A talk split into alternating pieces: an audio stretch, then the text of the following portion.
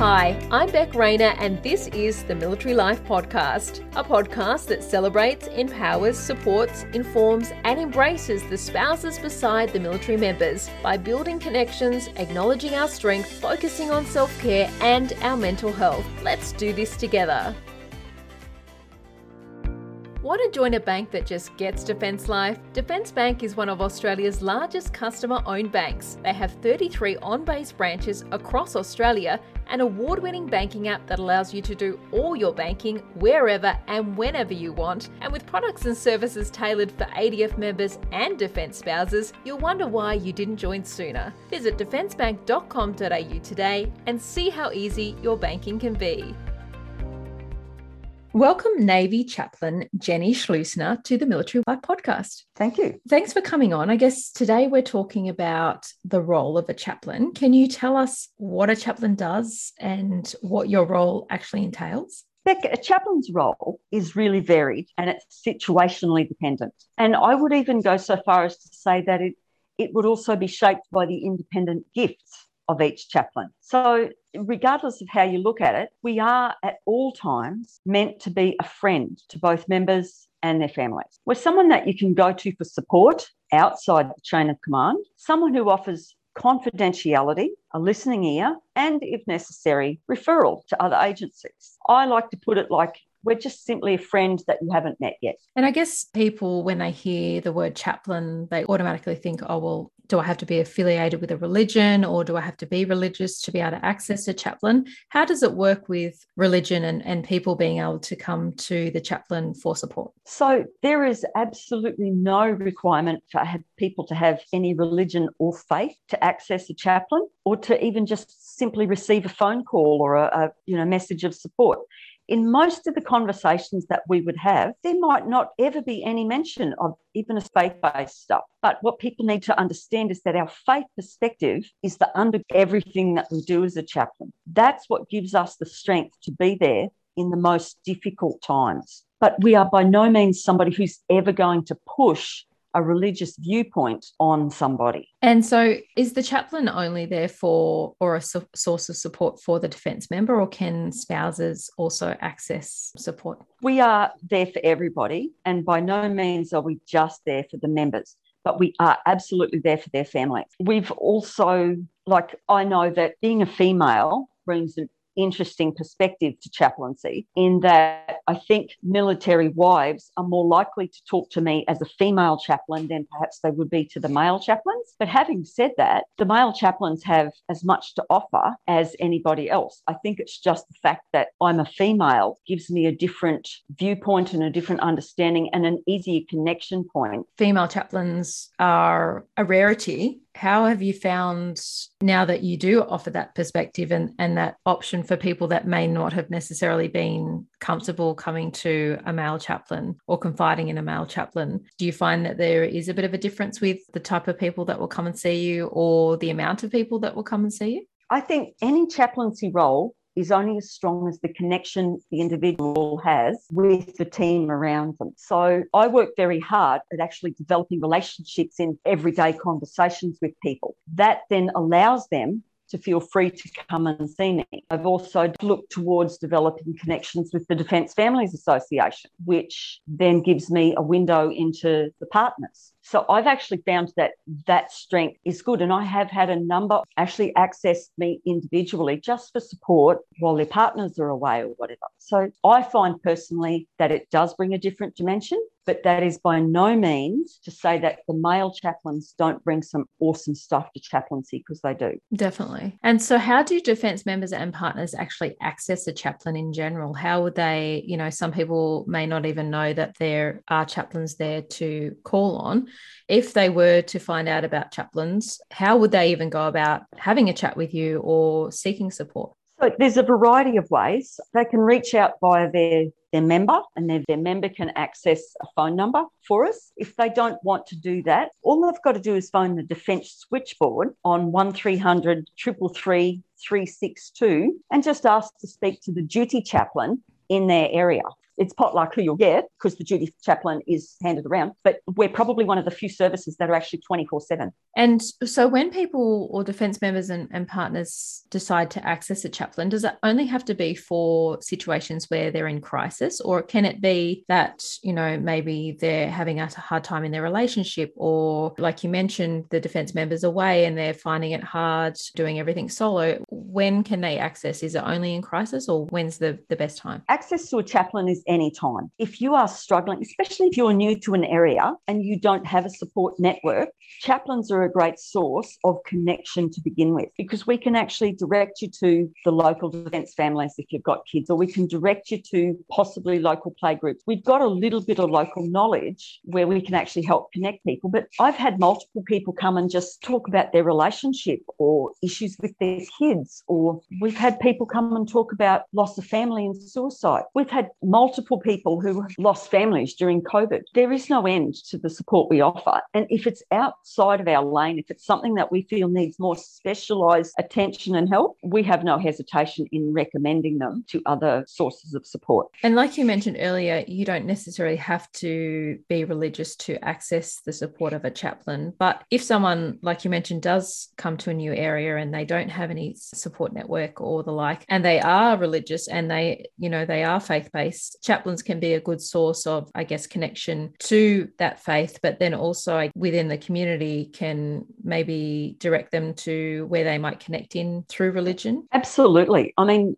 we each have our home denomination that we're part of, but I've connected people to local Anglican churches. I've connected people to the local Baptist church. I've connected people to City Church over, over the other side of the river. I, I will connect anybody to anywhere if that's what they want. It's, it's about finding the flavour that suits them. If they've always been Catholic, then I'd recommend they go to the Catholic church in town. And do you find that, like you mentioned, that sometimes people have an idea that a chaplain is only all about religion and if i come to see a chaplain they're going to try and you know connect me in with a local church or or make it more about faith based as opposed to just being a friendly ear and someone that can support the defense member or, and their family it's interesting i have had no end of people i often have people sit in my chair and their opening statement is i'm not religious and i think my first response is usually oh that's great neither am I, because the word religion is an interesting one. And I think a lot of people have a real misconception about that. What most chaplains have is an act of faith. And it's it's really hard to explain how that's different. But people can have a preconception and a fear of coming to see And I would put it like this, okay? If you come across a doctor that you don't really hit it off with or you haven't had a good relationship with, you don't never see a doctor again. You just choose a different doctor. And I think chaplaincy can be similar. You're not going to connect to every chaplain you ever meet. So it's okay to find a different one. Yeah, definitely. It's all, I guess, about perspective and not writing chaplains off just because you may not have connected in the right way with someone. That's correct. And if you've had a bad experience with a chaplain, they have come across a little bit too strong or whatever. And I've no doubt that over the years that may well have been the case in some people's experience. But don't write off the opportunity or the support that's available simply because of one bad experience. And in general, what are some of the things that defence couples might seek support for via a chaplain? Obviously, you know, defence life places a lot of strain on relationships at times, you know, separations, deployments, all of the things that make defence life what it is and the challenges that couples often go through. What can they come to you for, and what is some of the support that they might seek from a chaplain? So it's interesting. Couples in general may come and seek some relationship help, especially when you've been separated for a long time. There's a lot of stuff around separation and then the reintegration, and that places stress being being separated. So some people will come for relationship advice. Some people come for mental health issues. Some people come for coaching or mentoring. We can offer mentoring, work stress, work life balance, colleague tension. Divisional system advocacy is a good one for um, people who are in defence. We can support people through individual welfare boards. The list is long. And if we can't help with something particularly, we can almost always direct them to somebody who can. Do you find that obviously the role of a chaplain is there, like you mentioned, to support the defence member and and their family members or their partner through, you know, reintegration and all the different challenges that we're faced as defence families due to you know defense life. Obviously that's a lot on a chaplain's shoulders. Are there other systems or supports in place or that work together with helping with some of the issues that you might see or some of the challenges that you might have people come and talk to you about obviously if they're coming to a chaplain on base the defense member is home already and they've realized that there's some things happening and they need a bit of support are there other things that you sort of work in with helping couples or families with certain issues, or is it just the chaplain solo, or do you bring in other sort of oh, supports? We are by no means a one man band. We're quite a broad spectrum. And I would not hesitate to direct people to what is now known as the Defence Members and Family Support, which is formerly DCO. They have some incredible support mechanisms and actual seminars you can go to on reintegration and transition. So I would direct people there. There's Open Arms, which is a, the off base psychology people that you can go and see. There's actually medical psychology here. There's the Defence Families Helpline. They have some amazing stuff. Defence Families Association, the Defence Welfare Association, Defence Veterans Association. There's even apps. If you're just struggling with mental health, there's some brilliant defence apps for mental health. There is so much support out there that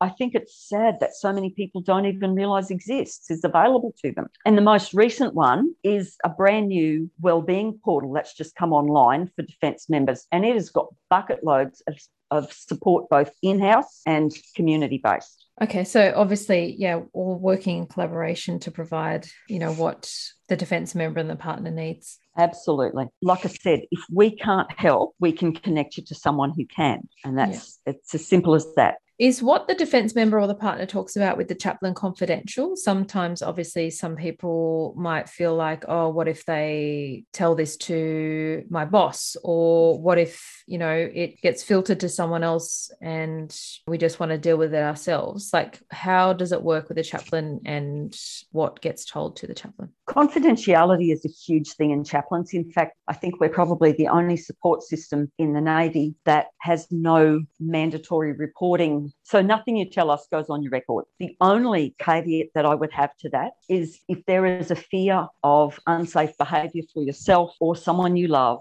or you're talking about hurting someone else, we have reporting in that instance. But everything else, your relationship, your family, your issues, whatever you're going through, that is all absolutely confidential. Can a defence partner or maybe even a parent or a close family member of a defence member make contact with the chaplain and ask the chaplain to engage with the member if they're maybe worried or they feel that the defence member needs support, but they're not necessarily reaching out for a chat with someone or even, you know, to connect in with other services? Look, if you're worried about your member or a member of your family that's in defence, absolutely reach out and ask. We can absolutely go and see that person. But what I would request, due to simple privacy uh, requirements, is we would prefer to have written permission from that person to engage with the person that they're asking asking us to. And I'd always suggest, strongly suggest, that you actually inform the contactee of your request just so that they're not blindsided. Some people are reluctant to come to us, but they will talk when we go to them. So it's yeah, they're perfectly legit request for them to come and say, I'm worried about my partner. Please can you check in with them? I guess chaplains aren't necessarily just on bases. They also go to sea to support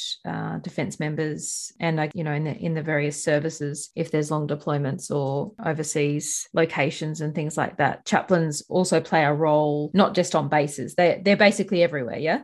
Yeah, chaplains are one of the few support systems that do go to sea. There's a lot less support available to people who go to sea. So the chaplain is really a vital wellbeing support person on a ship. And we also assist divisional officers in their roles as well as the individuals. Lots of things can happen when you're at sea. There can be some really extreme circumstances that assist. Sometimes there's deaths of extended family members, and that, that member then can't come home. Or chaplains may request the member to be able to offer private memorials for a grandfather who might have passed away while they've been away. It could be grief. It could be talking them through homesickness. Just missing family events. So many people don't realise how many times has a partner missed Christmas or an 18th or a 21st or a wedding because they're deployed and can't get home. So chaplains are really vital support for that because psychologists don't go to sea, DCO doesn't go to sea. A lot of the other support mechanisms that we have on land, we don't have at sea. That's also a comfort to the family back home and the partners back home, knowing that there is a support system wherever the defence member is to be able to provide that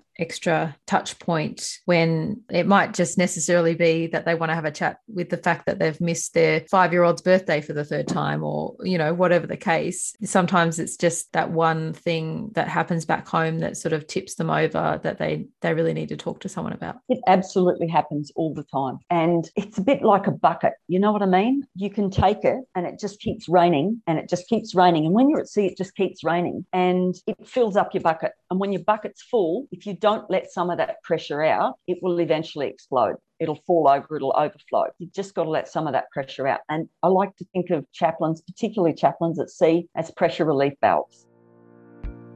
Nine out of 10 defence spouses wish they found out about Defence Bank sooner. Okay, I might have just made that up, and they do sponsor my podcast, but I've checked them out and I think they're worth a look just for their banking app alone. It's award winning and currently has a rating of 4.8 out of 5 in both the app and Google Play Store. It does everything a big bank app does, with cool features like fast same day payments, card alerts and controls, pin change functionality, savings roundup, spend tracker, the list goes on. Oh, and if you really want to go to a Defence Bank branch, you can. There are 33 on base branches across Australia, and with many of their branch staff a Defence spouse or partner, you'll be talking to someone who just gets it. Banking as a Defence spouse doesn't have to be hard. For more info, visit defencebank.com.au you know they're hearing about what's going on at home and they can only offer support via email or via that quick call back home and but then the, they also are sort of working 24 7 and have no escape from it when they are deployed and when they are, are away from home but still have that worry of what's going on back at home. Absolutely. What would be your thoughts in regard to the partner back home feeling like they should maybe not tell the defense member what's happening back home and then you know, or shield them from what's happening back home for fear of, you know, making them feel guilty or putting too much pressure on them. But then that defense member comes home and all of these things have gone on, or the defense member hasn't even realized what it was actually really like for the partner or the family back home. And then they have that transition process where I guess they kind of have to come back together, but they've had this differing experiences apart and not really I guess, explained it to each other, which can, I guess, cause problems because you you hold on to maybe a bit of resentment or, you know, aren't able to actually fully explain how you experience the separation. What would your advice be in regard to how you should be connecting while separated? My advice would be be authentic. We all have this tendency to put on these wonderful masks and, oh, yes, I'm doing great, I'm doing great, I'm doing great. And then you're not doing great. And you're doing two things. By not being authentic with your partner, one, you're locking them out of your life. You're not allowing them to see the true picture of who you are, how you're coping or not coping. And partners who are then deployed, while there is an element that they are restricted in how much they can help you, they also feel locked out. And that's a huge thing. And if you've locked them out when they get home, you're going to find it very difficult to let them back in. And obviously, you know, it has to be whatever works for each individual couple and family. But mm-hmm. by maybe going forward in that way or going into separations in that way, could, and you're thinking that you're doing each other favors by, you know, not putting the pressure on each other, sort of thing, or letting each other in on what's actually going on. But that can actually cause more problems down the line. I think so. Yeah, absolutely. And by all means, I would recommend that people have, if you're approaching your first deployment separation, or if you're approaching your fifth deployment or the 25th, have the conversation before you leave. Sit down together and have a conversation. What information do you want me to relay to you? Do you want to know, like, do you want to talk to the kids once a week? Do you want to talk to the kids once a day? Have those conversations before you deploy and work out how much each of you want to know and work together because it is, as you said, it's very individual. No two couples will do it the same. And I guess it's also about expectations. And, you know, I heard someone say to me once that obviously because the defense member and the family are having those different experiences, they also have different expectations. So, like you mentioned, if you haven't spoken about what you might expect it to be like when you're separated or when you don't have communication or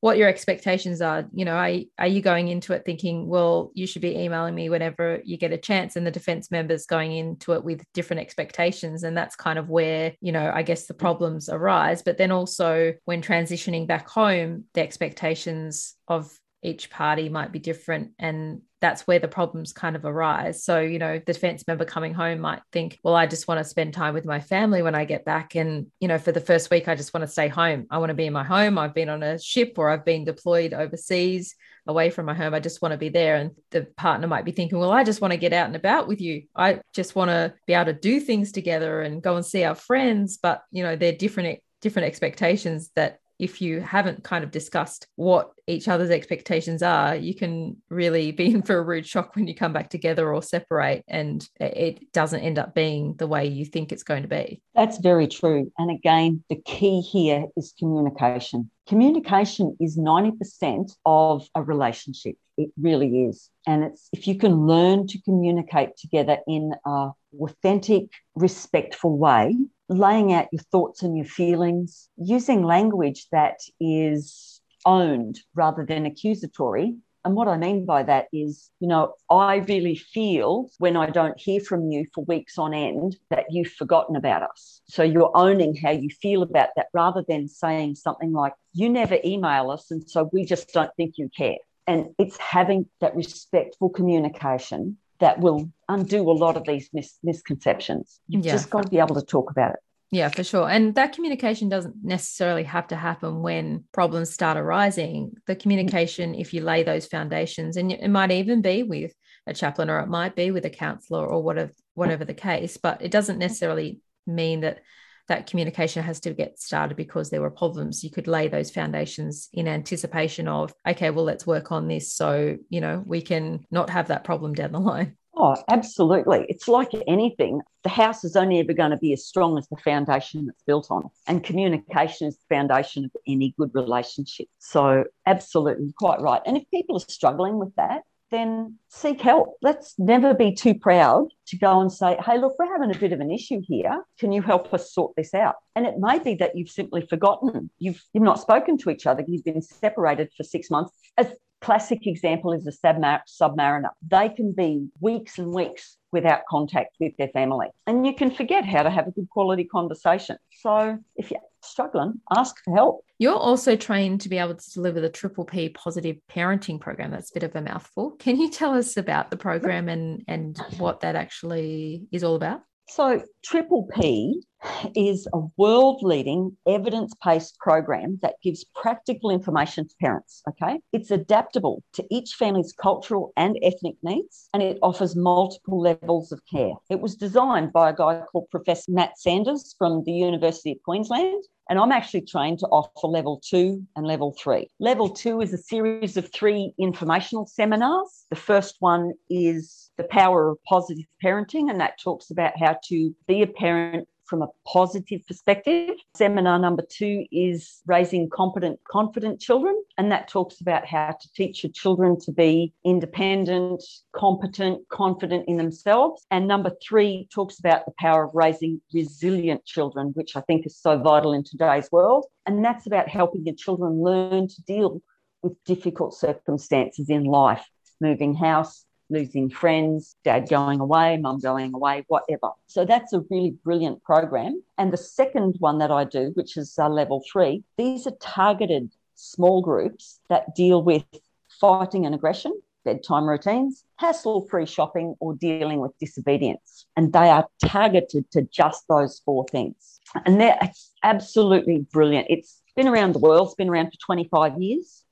And there is just no end of great evidence why is a program like that of particular benefit to defense families obviously and parents well obviously you know it's really up to the person who's obviously delivering the course and and the audience that's listening in or taking part um, and what they get from it. But obviously you're connected to defence families and defence members and deliver that for that audience. Why is it of particular benefit to defence families? So it's really beneficial for defence families that have some additional challenges. Okay. By and large, fam- these families experience exactly the same issues as every other family but they have the additional challenges of being separated so frequently. The beauty of this is it gives both parents the skills to implement and it helps you to perhaps set routines in place, understand common ground language that you'd use with your children, common ground approaches. And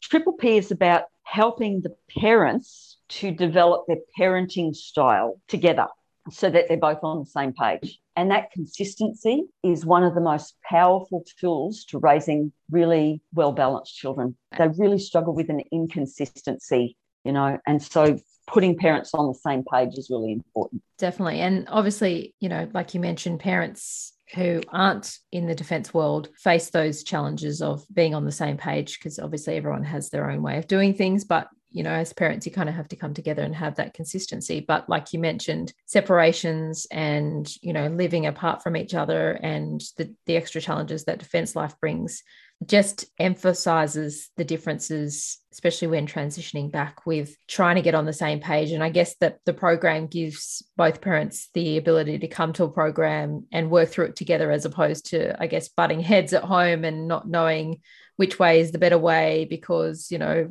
mum's been doing it or the the partner back home's been doing it this way for six months but then the defense member comes home and this is the way that we used to do it or whatever the case may be that having it tailored to defense families and the specific challenges that they would face would be definitely a benefit. Oh, look, I absolutely think it is. I think defence families do have some absolutely additional challenges to what the standard run of the world parents have. But having said that, it's easy when when you go away. If you're away for nine months on a deployment, or I met somebody the other day who'd actually been away for 18 months on ship, just went from ship to ship. And I thought, wow, 18 months, that's a really long time to be away.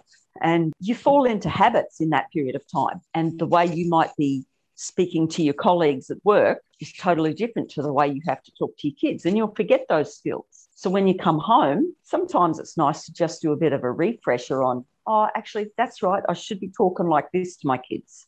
And it's, I mean, also, you know, the extra challenges of being away for, you know, extended period of time. You might leave and one way works with a child and then you get back nine months later and they've had a they're in a diff- different stage different age mm-hmm. and they that that thing that used to work doesn't work anymore. So you have to kind of adapt but it's just getting caught up and on the same page. And that's all it is. Again boils down to communication. And, and i guess also being open to talking through the way that might be working at the time that you transition back and maybe taking the lead from the parent that has been solo parenting and not seeing that as that parent telling you how to to do things but also but i guess letting you in on how it's been working at that you know particular time. Oh absolutely. And the partner returning home needs to remember that the one who's been holding the fort at home has had a routine that has kept them stable safe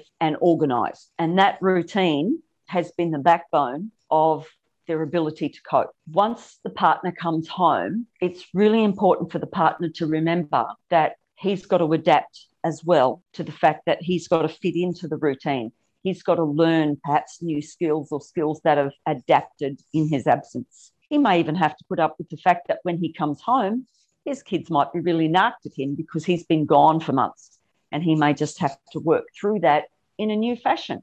Again, just talk to your partner, work it out together. Be a team. Don't be two individuals in a relationship. How important do you feel community is and feeling as though you are part of a community with facing the challenges of defense life or being able to I get, guess get the most out of defense life by feeling like you are connected to a community? Oh look, community is so important. You know, we're all designed to live in community. We need other people. And, you know, most people have heard that statement it takes a village to raise a child. This is never more true than in the defence community, that's for sure.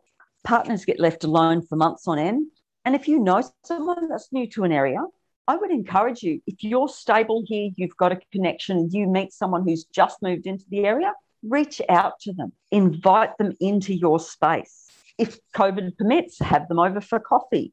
Invite people into your community, and it will enrich your community, it will enrich your life, and it will enrich theirs. You just can't underemphasize the importance of community. There's an importance to connecting with community, especially if you're solo parenting, but there's just as much importance for those partners that um, don't have children or have decided that they're they're not going to have kids. They need community just as much, and sometimes it can be even more isolating because you don't have the, those kids keeping you busy or you don't have those kids as the buffer and they're connected to you know a play group or a school or whatever the case.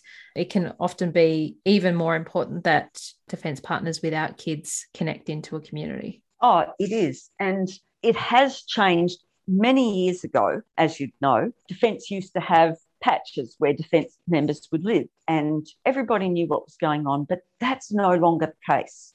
And uh, it's very rare to actually find a defence community where there's actually a community that's together. So it's really important that you actually reach out. It's hard, it's harder today to actually reach out and meet other defence families, but there is plenty of avenues to do so. Uh, DCO run coffee mornings, or well, in non COVID times they did.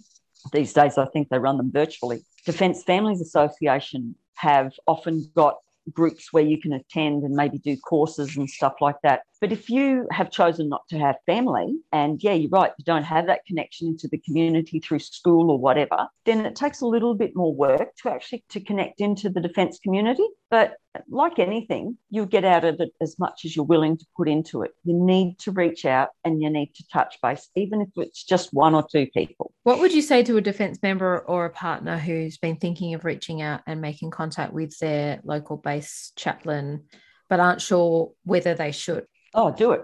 Absolutely. Just reach out, have a conversation. You know, reach out and say hello, introduce yourself, say, hey, I'm new to the area. It costs nothing. And you just never know. You might have a real connection.